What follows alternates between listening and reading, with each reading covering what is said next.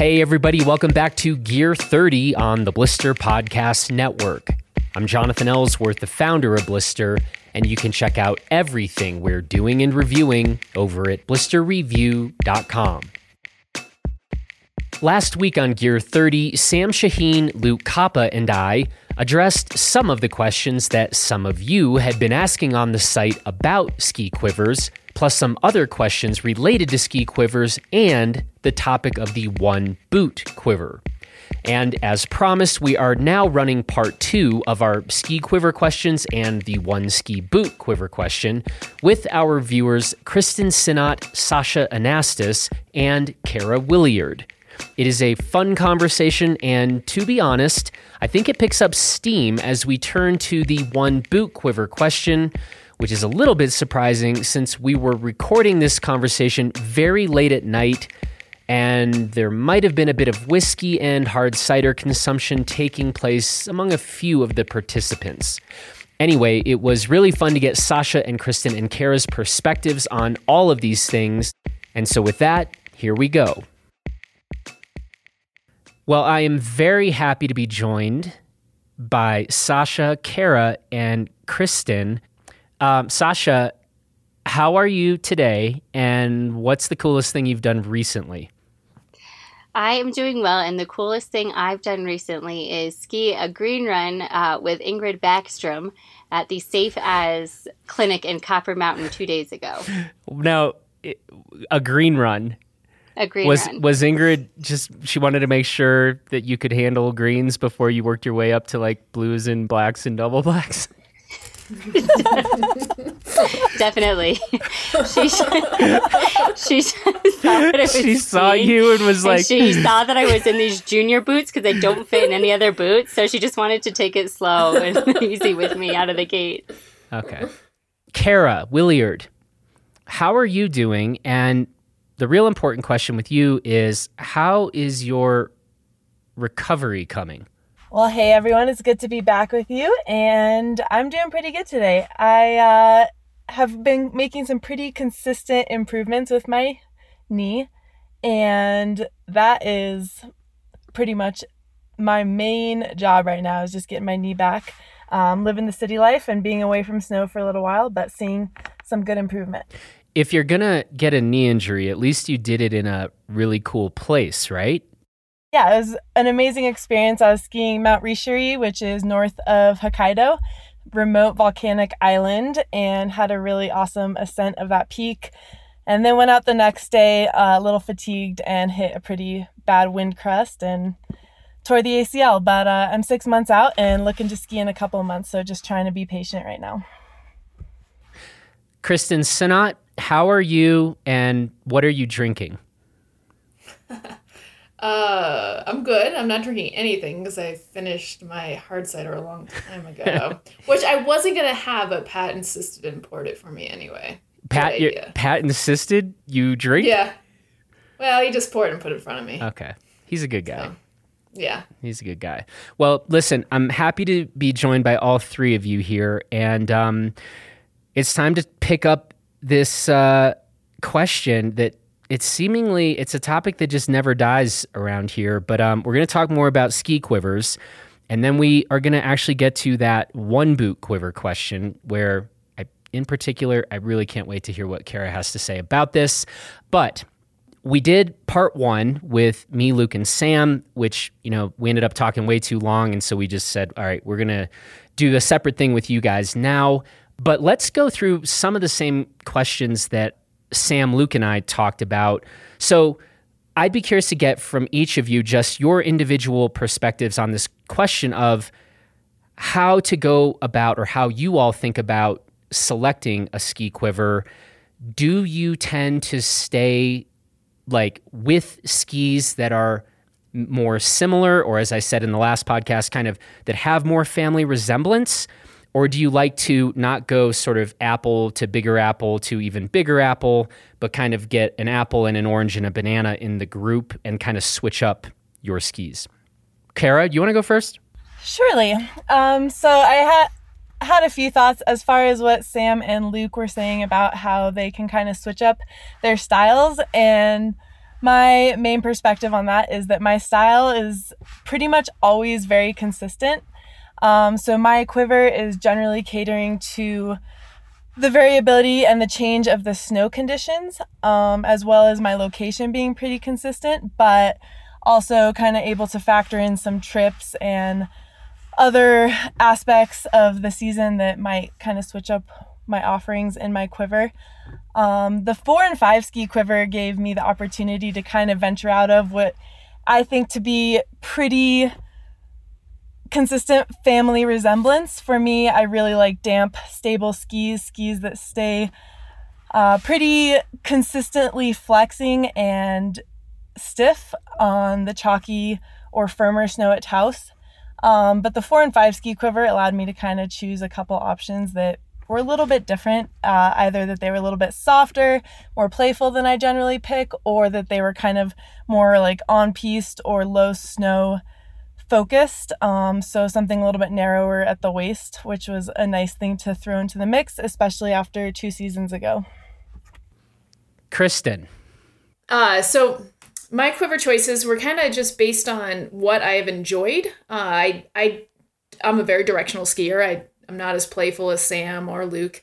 Um, but there are days when it's not going to be great to be off piste or they're not even open. And like a Santa Ana 110 where you can just blow down a groomer, um, it's super fun. But then there's days when I just want to ski steep chutes and like an Uschi, uh, DPS Uschi 94 is super fun for hop turns. So I do change up my skiing slightly.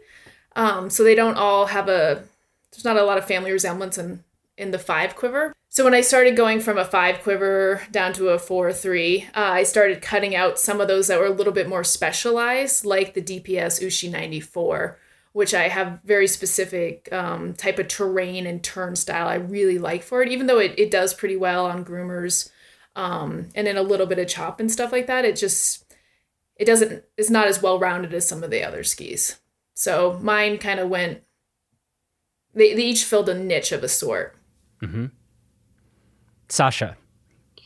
Yeah, so that's a good question. Um, I really had a tendency to go with um, a, a, family resemblance for sure. Um, I I'm a creature of habit, as you guys can tell with my Pandora line obsession. So it would have been really straightforward for me to be 84, 94, and a 104 of the Pandoras.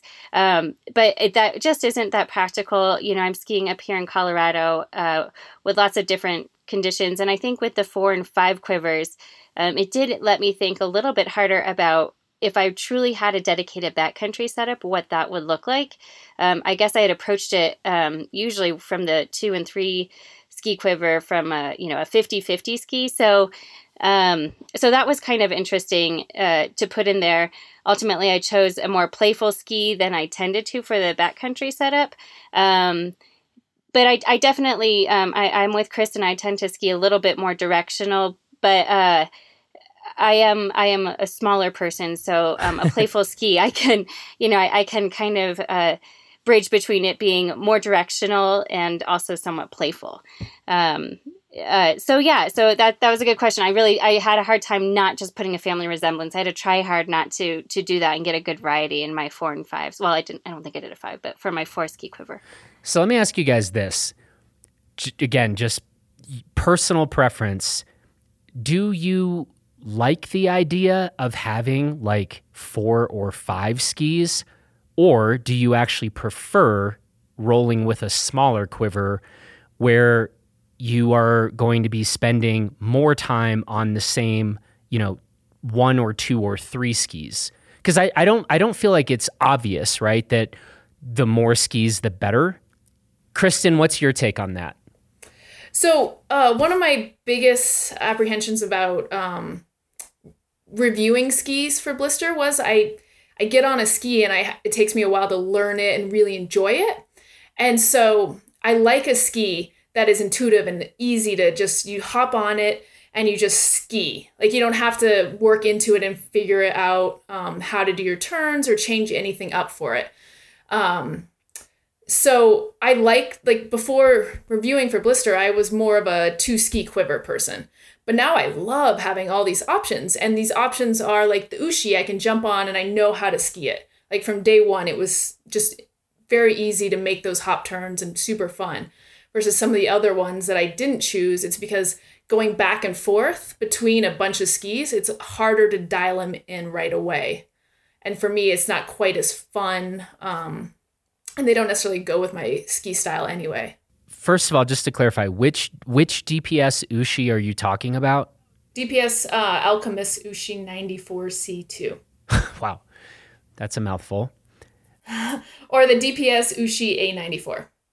The DPS Uschi Alchemist 94. Okay. Yeah. Um, and then I'm just curious when you said you previously liked to roll with a two ski quiver how did you what was that setup like did you have an alp a dedicated alpine binding on one ski and then a a an alpine touring binding on the other ski yeah i guess it, so during like the main season i would always have a pair of rock skis because it's you know taos and whatnot but yeah main um, season i would have a dedicated alpine setup and then a dedicated uh, well and then an at setup that i would occasionally use um, on resort because they were actually fatter.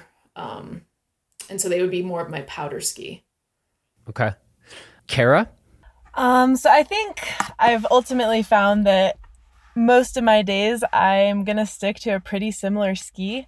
And so realistically, I think a three ski quiver more than suffices my needs. Um, however, I will say it is really fun to be able to have that really diverse quiver and to incorporate things that when you need them or want them there um, it's a fantastic option especially like a couple seasons ago when it didn't snow much had i expanded my quiver a bit or had that narrower ski i think i probably could have benefited a bit more throughout the season just kind of catering to those conditions so while realistically i'm probably taking the same ski out about 80% of the time. Um, having that little bit broader quiver does suit the needs when the snow is really deep or really firm, um, especially with Taos kind of being interchangeable of both, I would say, high snowfall and low snowfall.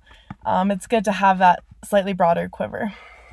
Kara, what ski have you been spending, like you said, 80% of your time on so the last couple years, it's been the Nordica Santa Ana 100. Um, that is kind of my go-to ski inherently, just two sheets of metal, but still a little bit of that lively, playful feel in the tip and tail, especially. Um, so I would say that ski's kind of been the perfect balance of everything I seek out and is pretty much everything I want most days. Okay. Sasha. Yeah, so um, you know, I think that uh, when you get this opportunity to have this four ski quiver, the world is your oyster, right? And you you get to be really creative. Um, the reality of it, though, is uh, I, am with both Kristen and Kara that I have a hard time um, leaving that ski that I ski 80% on at home. I do really like the idea of having a dedicated groomer. I think that's great, especially coming from a race background.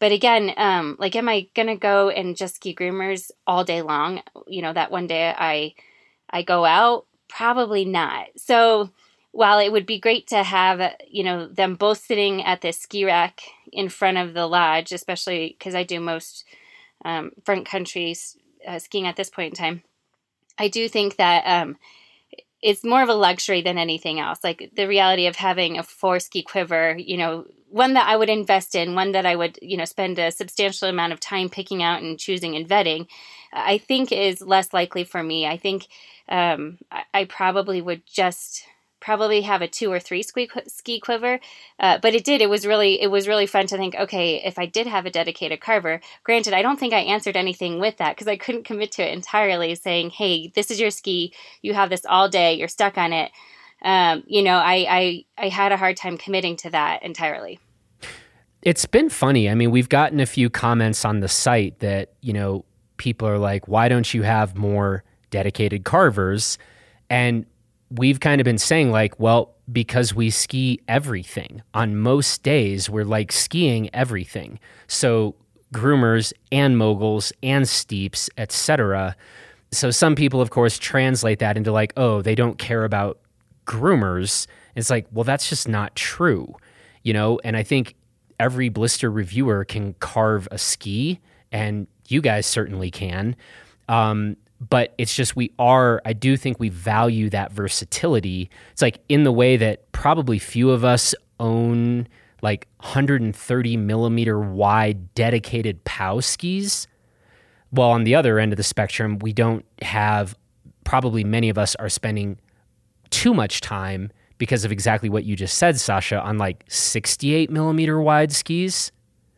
I am curious to ask you though, Sasha, if I was like, you're coming to Crested Butte and we're just skiing groomers Saturday and Sunday, what ski are you currently picking?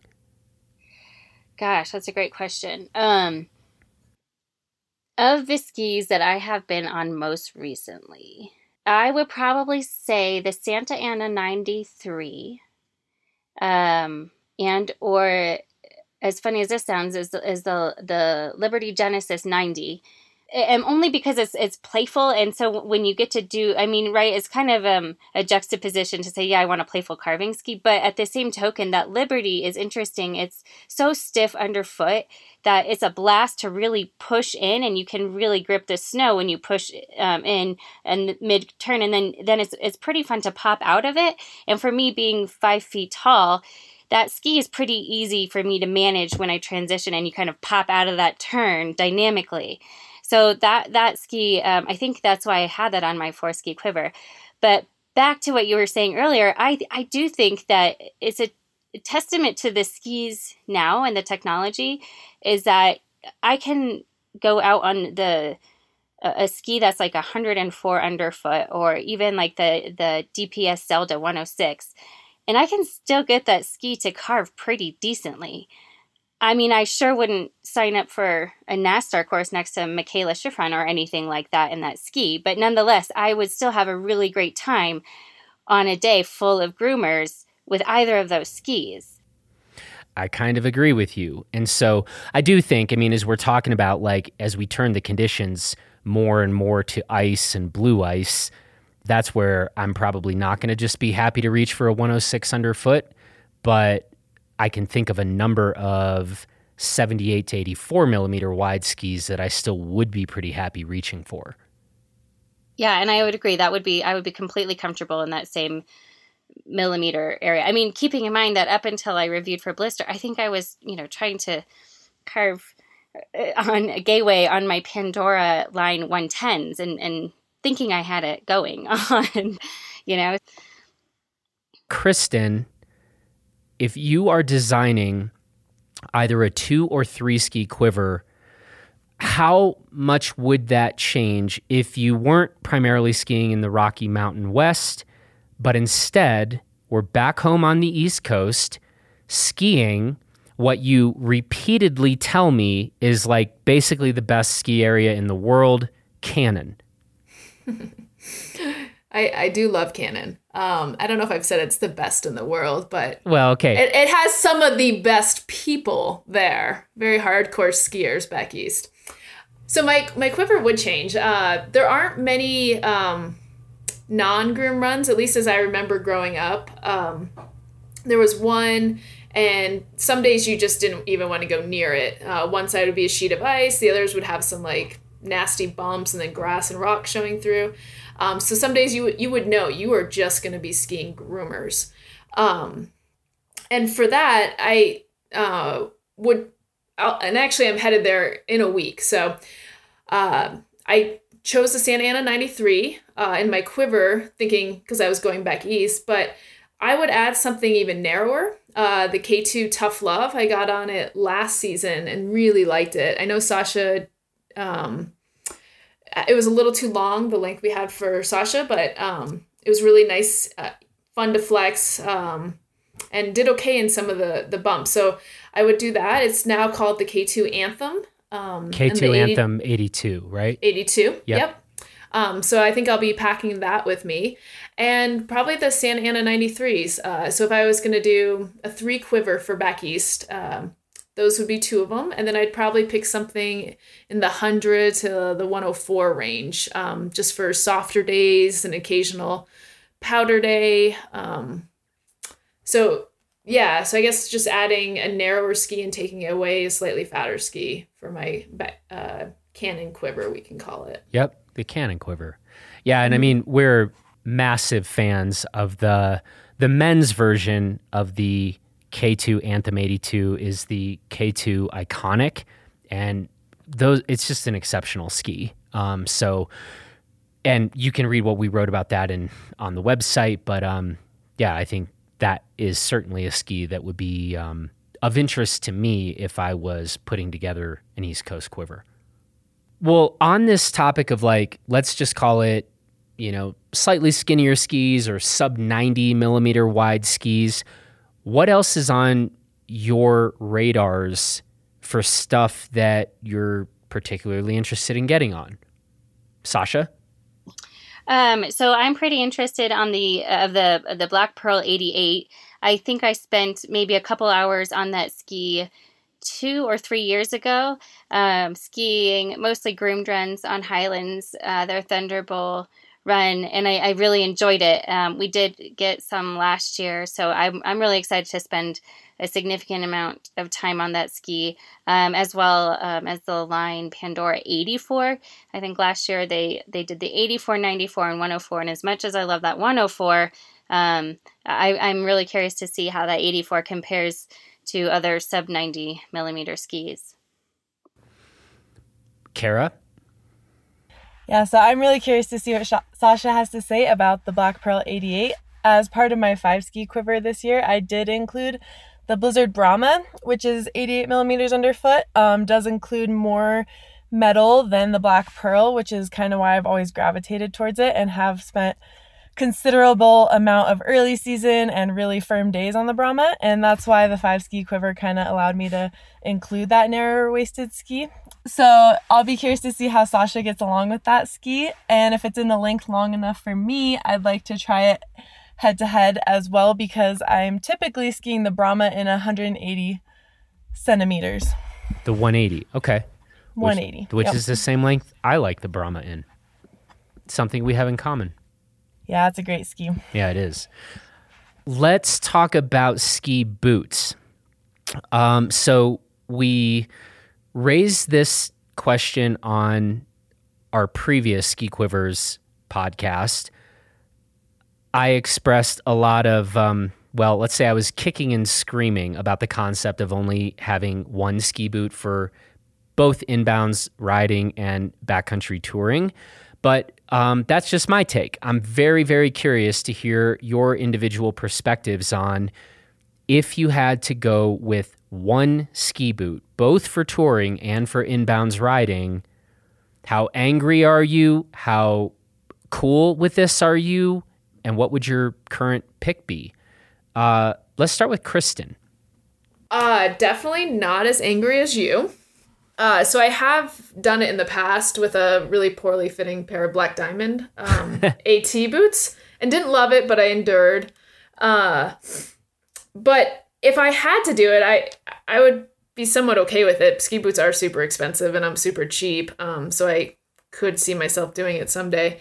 Uh, but I, I ski the Atomic Hawx Ultra XTD 115, and they're they're good, and I've skied them in bounds. Um, I would be okay with it. I'm not a super aggressive or heavy skier, so I don't think I'd have issues with it falling apart on me. Um, and they work great in the backcountry, so I, I would miss the Salomons I'm on right now, which are the X Max 120s. Uh, super cushy, fun boot, but but yeah, i I'd be okay with it. You'd be okay with it. Sasha, yeah, I'm with Kristen. So I think two or three years ago, I spent my entire season on a pair of Scarpa Freedoms. Um, and uh, I, I was ski patrolling a little bit. So I did have to have somewhat of, um, I had to have mobility without skis on. And I would have to say I agree with Sam and Luke on this one in that it would be more painful to have a one boot quiver that was a stiff alpine geared boot and not a, uh, a boot that had a walk mode. So, um, with that said, uh, given what I do, which is mostly inbounds, I I would say that if I were to choose a boot now, my one one boot quiver would certainly be um, a a stiffer um, boot, and I'm actually I'm on the uh, Atomic Ultra Hawx. They do make a a backcountry geared boot, which Kristen I believe is on and mentioned, but I'm on the Alpine geared boot, and I think that's a 110 uh, flex. Um, again, I don't have the luxury of having a lot of boot options because my foot is really small. So I think we should I, talk about that. We can't that. be choosers. yeah, no, that's a real thing. And like, first of all, like Sasha, you know, race background, ripping skier, and this is a constant issue that we talk about. Is that like I lose sleep over this? Yeah. we all we all lose sleep over this actually. So it's just like can people make a stout boot in a 22.5, right? And I actually love this story. I hated it at the time, but I love it now. We're literally skiing the other day at CBMR, and Sasha starts blowing me up. And like, I keep just hitting like turn off the ring, and she immediately calls back. I turn off the ring again because we're like in the middle of skiing runs. And I get this text, I need to talk to you right now and I'm worried like did your husband die? Like are you okay? And she calls me frantic and she's like I found a pair of 130 flex Dalbello boots online. I'm just buying them right now. Should I do this? Should I not? And I'm like, I was like, I don't know. I I personally haven't rev- reviewed the Dalbello DRS 130, but I, I just think that it is still an interesting conundrum for smaller people who are really good skiers and still we're still trying to get ski boots that will be supportive enough for types like you well, and I think the thing is, and I and the more I have this niggle, I, I realize I think it's a personal nuance than anything else. Um, what what it comes down to is yes, most most companies absolutely do make a, a race boot in um, like a 120 or even 130 um, in a 22 5 or lower. But what happens right at the 23 Mondo is that it turns over and you end up with a shorter cuff. So um, I've been talking to a lot of friends. Uh, one friend in particular who's a PSIA three level three instructor, and I've presented this to her. She knows me very well, and and she thinks that this is just a personal niggle that I'm out of my mind. So I'm curious. I can't wait to find somebody else who has the same problem. Um, but it did it did take me back to my Lange um, RXs I had four or five years. Oh gosh, got to be like six or seven years ago and uh, 120 flex. They were awesome, but I spent the entire season dealing with boot bang because of where they fell on my shin. And so, um, again, this atomic hawk that I'm in, um, uh, Kara will will tell you we had quite the experience in uh, going through and measuring the cuff length to all the others. Um, so it's not unheard of. I know that Head Raptor um, does make, I think, even their 140 in a 22.5. But whether or not they shorten the cuff, I know Lange specifically shortens the cuff after I believe a 23 um, per conversations I had with them at the trade show. Um, it, it's I don't know. I, the jury's still out whether or not this is just a weird nuance of mine or if this is a legitimate problem found throughout the smaller uh, stature people. Um, Shall we call I'm it the still, the elf like? The, the elf like. Oh, please, the elf like no pun intended, Jonathan and Luke Koppa, for mocking my photo on Insta that, the other day. No, no one was mocking it. You just started complaining about it, and you said you looked like an elf. Uh, because I have a Santa hat on. Oh yeah, you did. I was not skiing with a Santa hat, everybody. just so you know, I had my helmet on, and they photoshopped that to appear as if it were on anyhow so I, the jury's still out I, am still so curious to find somebody else with this this same problem um, Kara, have you run into this as uh, in your boot fitting experience with anybody else? Well, Sasha, in some ways you are unique. Uh, in in, in a lot of ways. Jonathan, don't even don't even start. Sorry, I had to. Um so in some ways you are unique, Sasha, though I will say this has been a gap within the industry for a few years. I have several friends who face this conundrum.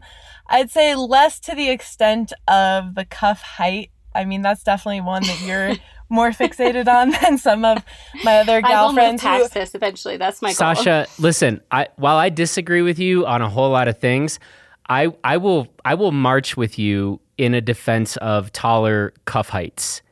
I can't wait to get these like super stiff Dalbellos and just like be home. I can't wait. I well, can't wait to we'll just see. be like jokes on all you guys. anyway, sorry, Kara. I'm interrupting the master here, so I'm just gonna shut up and sit back. Um, so, for the listeners that don't know, I have been boot fitting for 10 years, and throughout that time, I think I've seen quite the evolution of women's boots. I'm happy to say it has gotten better, um, while there is still some gaps, as Sasha has mentioned, and even worse yet with my friends who are 21.5. Um, but you know, totally ripping skiers. There's still a bit of a a hole that needs to be filled. But in the last couple years, I've been pretty fascinated and very grateful to see women's boots getting considerably stiffer. Um, that most of those high end women's boot models are starting to emerge into that 120 and above flex zone, which I think is imperative and completely necessary. Um, now, I have been really awaiting my opportunity to kind of completely challenge Jonathan's resistance to the one boot quiver for many reasons. Um, I, you know, when I started boot fitting 10 years ago, I do think it was kind of in this realm where you were taking major sacrifices on one end or the other, and that most of the time everyone was having to invest in two, two different ski boots. I think for the majority of consumers and the majority of the people I fit, this is not really necessary anymore, and that there has been incredible evolutions into what can be a pretty good 50 50 boot. Um, you might be sacrificing a bit on the uphill, but when we think about most consumers or just kind of the exact needs of what people really are doing in that boot or what they really need, I think there's some tremendous options out there. And the fact that I can fully disclose that I'm pretty stuck on a one boot quiver at the moment. Um, I've been skiing the Lange XT Free 130, which is a men's boot. Um, I gravitate towards men's boots quite frequently just because I am 5'9, 150 pounds. Um, I do feel like I overflex quite a few women's boots. I prefer a stiffer boot and I end up skiing men's boots. But this Lange XT Free has been I mean, without a doubt, as far as like the couple hundred days I've skied in resort on, a pretty impressive boot regarding suspension. I love the way Lange offers pretty nice progressive flex of their boots. And um, that being said, you know, I don't really get into as big of backcountry objectives as I know Sam and Luke do, but that when I have gone, you know, even several day, uh, several hours uphill, you know, 5,000 feet ascent, I've been pretty comfortable in this boot. I know I'm sacrificing a bit, but I also know that for a lot of my customers, I've kind of shared this satisfaction and it's not really that need anymore for the customer to need to buy two boots that they can uh, kind of have that boot that will do enough of both. And um, in that way, that's a pretty new thing, I'd say, even in the last two to three years. Kara, you ski in um, custom liners, right? Well, I they're not exactly custom, but I am a complete fan and forever more a skier of zip fit liners. I have about 500 days in my current zip fits. They've been molded to my last two shells. Um, but what's really nice about my current one boot quiver is typically for touring and uphill more uphill oriented days, I am skiing the stock XT free liner because it's a little bit lighter, a little bit more flexible, and not quite as rigid. Um, whereas the zip fit liner that I'm skiing on most of my resort days is a pretty supportive, somewhat rigid liner just because it is cork and that cork is completely moldable. And the beauty of cork is that it doesn't ever pack out, unlike most foams, no matter how dense you're talking regarding foam, it is eventually changing shape on you. And I can say, you know, several hundred days in on my zip fits, that is the most consistent change, or sorry, most consistent fit I have ever had, and will probably never really appreciate a stock liner like I do the zip fit. However, I do like to get out on stock liners and still kind of compare that difference. And as I mentioned, that stock liner on my XT Free is actually a pretty great option when it comes to touring, as well as keeping that setup a little bit lighter, though I am sacrificing on the weight end without a doubt, and I'll admit it. So, do you think that a custom liner on, say, maybe a moderately short boot, do you feel like this shell could be shorter if you had a custom liner that was uh, you know, say a little bit taller, or am I just trying to be overly creative here and deal with my little niggle? Um, so I think Sasha, it's an interesting idea, and when you look, especially like at the atomic we got you in last season, that is without a doubt like not only the tallest cuff but the tallest liner. Um, I'm not sure exactly how that liner height is going to play a part into kind of the supportive feel of that boot. I think most of that is just going to be coming from the shell itself and how that you know shell is flexing with your leg um, but that being said i can notice a difference in stiffness of my boot going between my zip fit liner and my stock liner and i know as well even with intuition some of those pretty like higher density foam offerings can also give a little bit stiffer more supportive feel um, but maybe not as much solving the cuff height issue so basically, Kara, what you're saying is that I need to add a zip fit liner to my Christmas list here. I think it'd be a wise idea. it sounds like a good idea, honestly. Jonathan, you ski zip fit liner, don't you? Sometimes. You know, great question. I have actually been reverting back to stock liners. This is why I never should have started blister because if I never started Blister, I would definitely only be skiing a zip fit every single day ever. Sorry, all makers of stock liners, but that's just a true statement. But I, uh, just being real here, I'm back skiing stock liners for now, and I miss I miss my Zip Fit World Cup Garas. but I would say, as a generalization, and I normally don't like to make generalizations, I do think liners are getting better and better. Do you agree with that? I do agree with that. I mean, unfortunately, I do think, you know, this one boot quiver that I'm referring to, this kind of 50 50 boot, those liners tend to be a little bit skimpier um, than more of an alpine oriented boot. I've been pretty impressed with a lot of the like liners I've gotten my hands on in the last um, season or two. I mean, especially like the Nordica Pro Machine I skied a bunch last year, the new Salomon S Max. I mean, those are pretty high quality liners. Um, and definitely, you know, you're going to get your days out of those. Just those days in that stock liner are definitely a fraction of the days you're going to get out of a zip fit. That's just the nature of cork versus foam. Uh, sorry, cork versus foam. But that being said, you know, liner technology has improved other than maybe that 50-50 boot where they are still trying to cut a little bit of weight on the liner or get a little bit more soft more flexible liner for when you are going uphill. Yeah. Kara, while you disagreed with me about the one boot quiver, you do realize that we are in agreement on if I had to go with a one boot quiver, you and I picked the same boot. Yeah, no, I definitely recognize that. And I think, you know, ultimately we ch- we agree on that boot. A lot of people do. And also just from kind of the feedback I've gotten from customers over the last couple years, orienting a lot of people towards that kind of boot for when they are, you know, only getting maybe 20 to 30% of their days in the backcountry, it ends up being a really awesome, economical, accessible way to have a boot that does do everything, especially with the evolution of Pintech capability or just kind of having that ability to, you know, get out on your pin binding and then go back to your alpine binding with the same boot. Kara, you are definitely coming back on by yourself where you preach for a while, okay? So I'm gonna I'm gonna save a few questions that I have here for a later time because I want I want to do a conversation with you about boot fitting and a bunch of other boot questions. So given that, is there anything else that you all would like to talk about?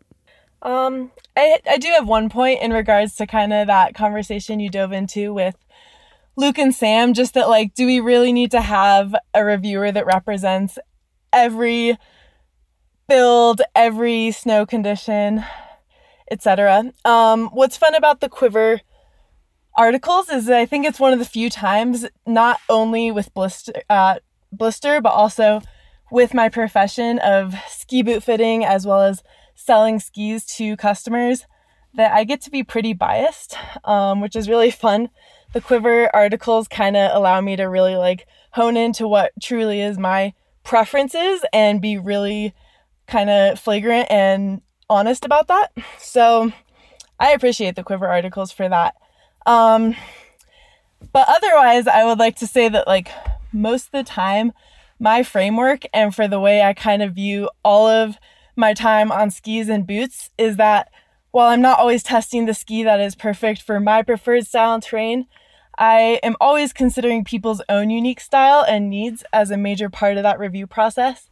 And same thing goes with boots. Like, I'm just recognizing like what that foot needs and what's going to suit that customer the best regarding comfort, regarding what they need for performance. And so that's kind of what's fun for this the quiver aspect is just that I get to be a little bit more honest about like this is exactly what I want and I'm not always thinking in that framework of like well maybe I don't like this ski for this reason but I'm sure someone else would like it because of that reason. Kristen, Sasha, anything else? Um, as far as like uh, addressing, and maybe Kristen has um, something more to say on this um, regard, just because she's so much more experienced in East Coast skiing than I. Um, I think that our we do get our fair share of um, icy conditions uh, where we ski here, especially up in Colorado. Like I can name three runs in Copper that I think are pretty representative of the East Coast. So I do think that we do we do get to give these skis a solid go at pr- pretty icy conditions. Um, again, while it's not all day, I, I, don't necessarily think that we lose credibility in that we don't have um, location specific testers. I think with all of us, we do travel a lot. Um, and, and, and as Kara was just saying, we do consider every different type of skier and what this ski is geared toward, what conditions, etc. So I think, yeah, I don't. I think that's a little unnecessary, so to speak. But uh, I'll let Kristen weigh in just because she has so much more East Coast East Coast skiing than I.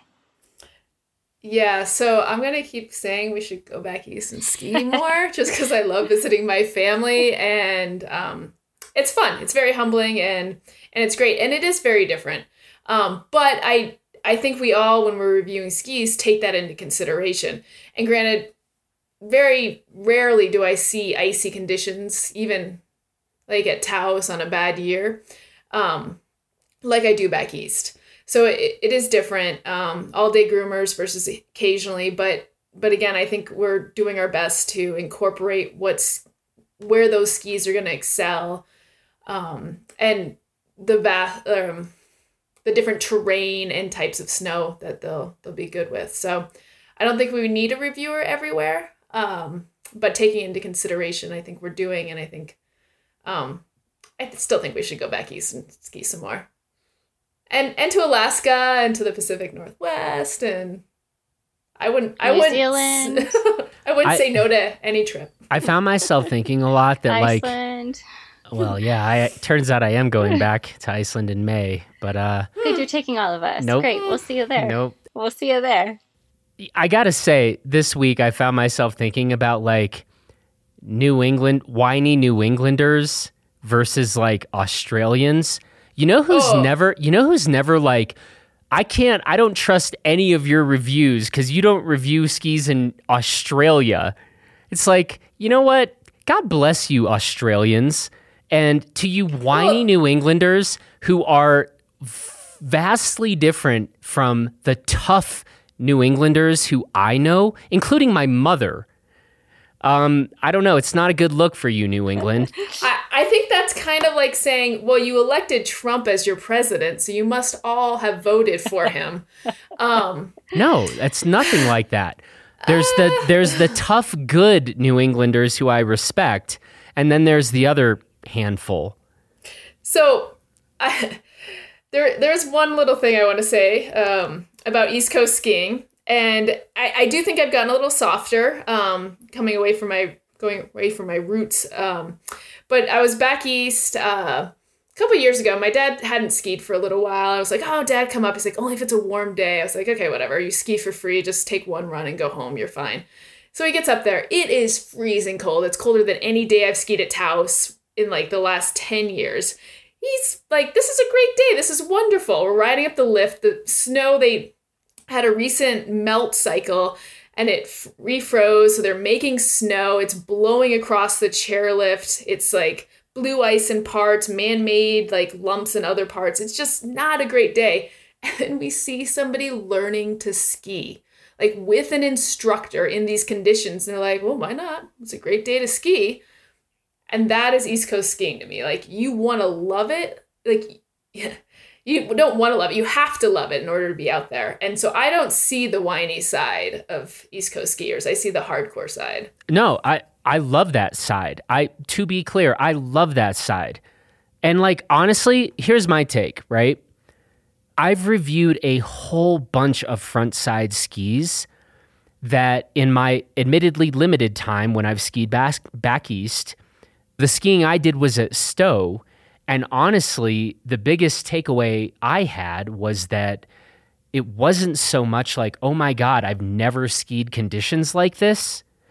It was that, you know, certain runs, you're just going to get less vertical than we sometimes get in the, the Rocky Mountains. And I think that to me is actually the biggest, the biggest thing like if you're skiing at a Midwest or Eastern or Western ski area that just has shorter vert, that is where I would want to be on a shorter ski, like a shorter length of ski. But I think that like if that if I was out west or if I was out east and it was a particularly icy area, I don't think that my choice of ski would vary a whole lot. I would probably go shorter the shorter the vert is. Kristen, thoughts? Uh, no. So, so Cannon has 19, 1800 vert. Um, Mount Mansfield or Stowe has 2300. Totally just Googled this, not off the top of my head. Um, so there, the East Coast doesn't necessarily have like, I mean, there are a lot of small, low vertical mountains and like less steep runs and stuff like that. But um, I, I mean, my memories and when I go back, like it's the conditions are just they're they're different than what I ski continuously out here. Um, I don't know how else to say it other than like I'd be skiing like ice uh, an entire run top to bottom. Sure. Like you you sl- fall, you're going down into the lake or through the trees. Um, no, I so get not, that. Not necessarily because there's less vertical, but just those are the conditions. Like it, the wind whips through the notch and just takes all the snow with it, or it rains after it snows. Yeah, I just when I was skiing, when I was skiing at Stowe. So again, like the head eye Titan is one of my favorite dedicated carvers. I would happily ski that ski on the East Coast. I think it's an incredible ice ski. Yeah. But what I might do, so for example, I've been testing back to back to back to back to back the Nordica Enforcer 88 in the 179 centimeter length versus the 186 centimeter length. And honestly, I just would go with like the shorter the vert, the more I would be totally happy and content to size down. And I think that's the right call. But I don't know. I just find that like having skied back east and then on the the iciest days at a Taos or a Crested Butte or in New Zealand or in other parts of the world where I've skied, I don't think that we're talking about wildly different skis. We're talking about what exactly is the condition and how long is the run. That's my take. Yeah, I, th- I think I would just generally pick a narrower ski if I was skiing more days back east. Yeah, and I, I I get what you're saying about the shorter length and everything like that and the conditions. But yeah, that I'm just saying that would be my change. Yeah. Um we should go. I should let you guys go. But I do want to give you guys the final word.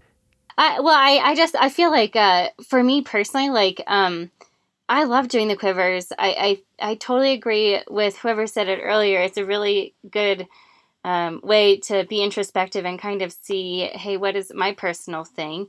But I also like reading uh, everybody else's, including skiers I've never met, ski- skiers I've never skied with, um, just to see, like, you know, I, in the blister ski room, we have so many skis, the walls cave in on you.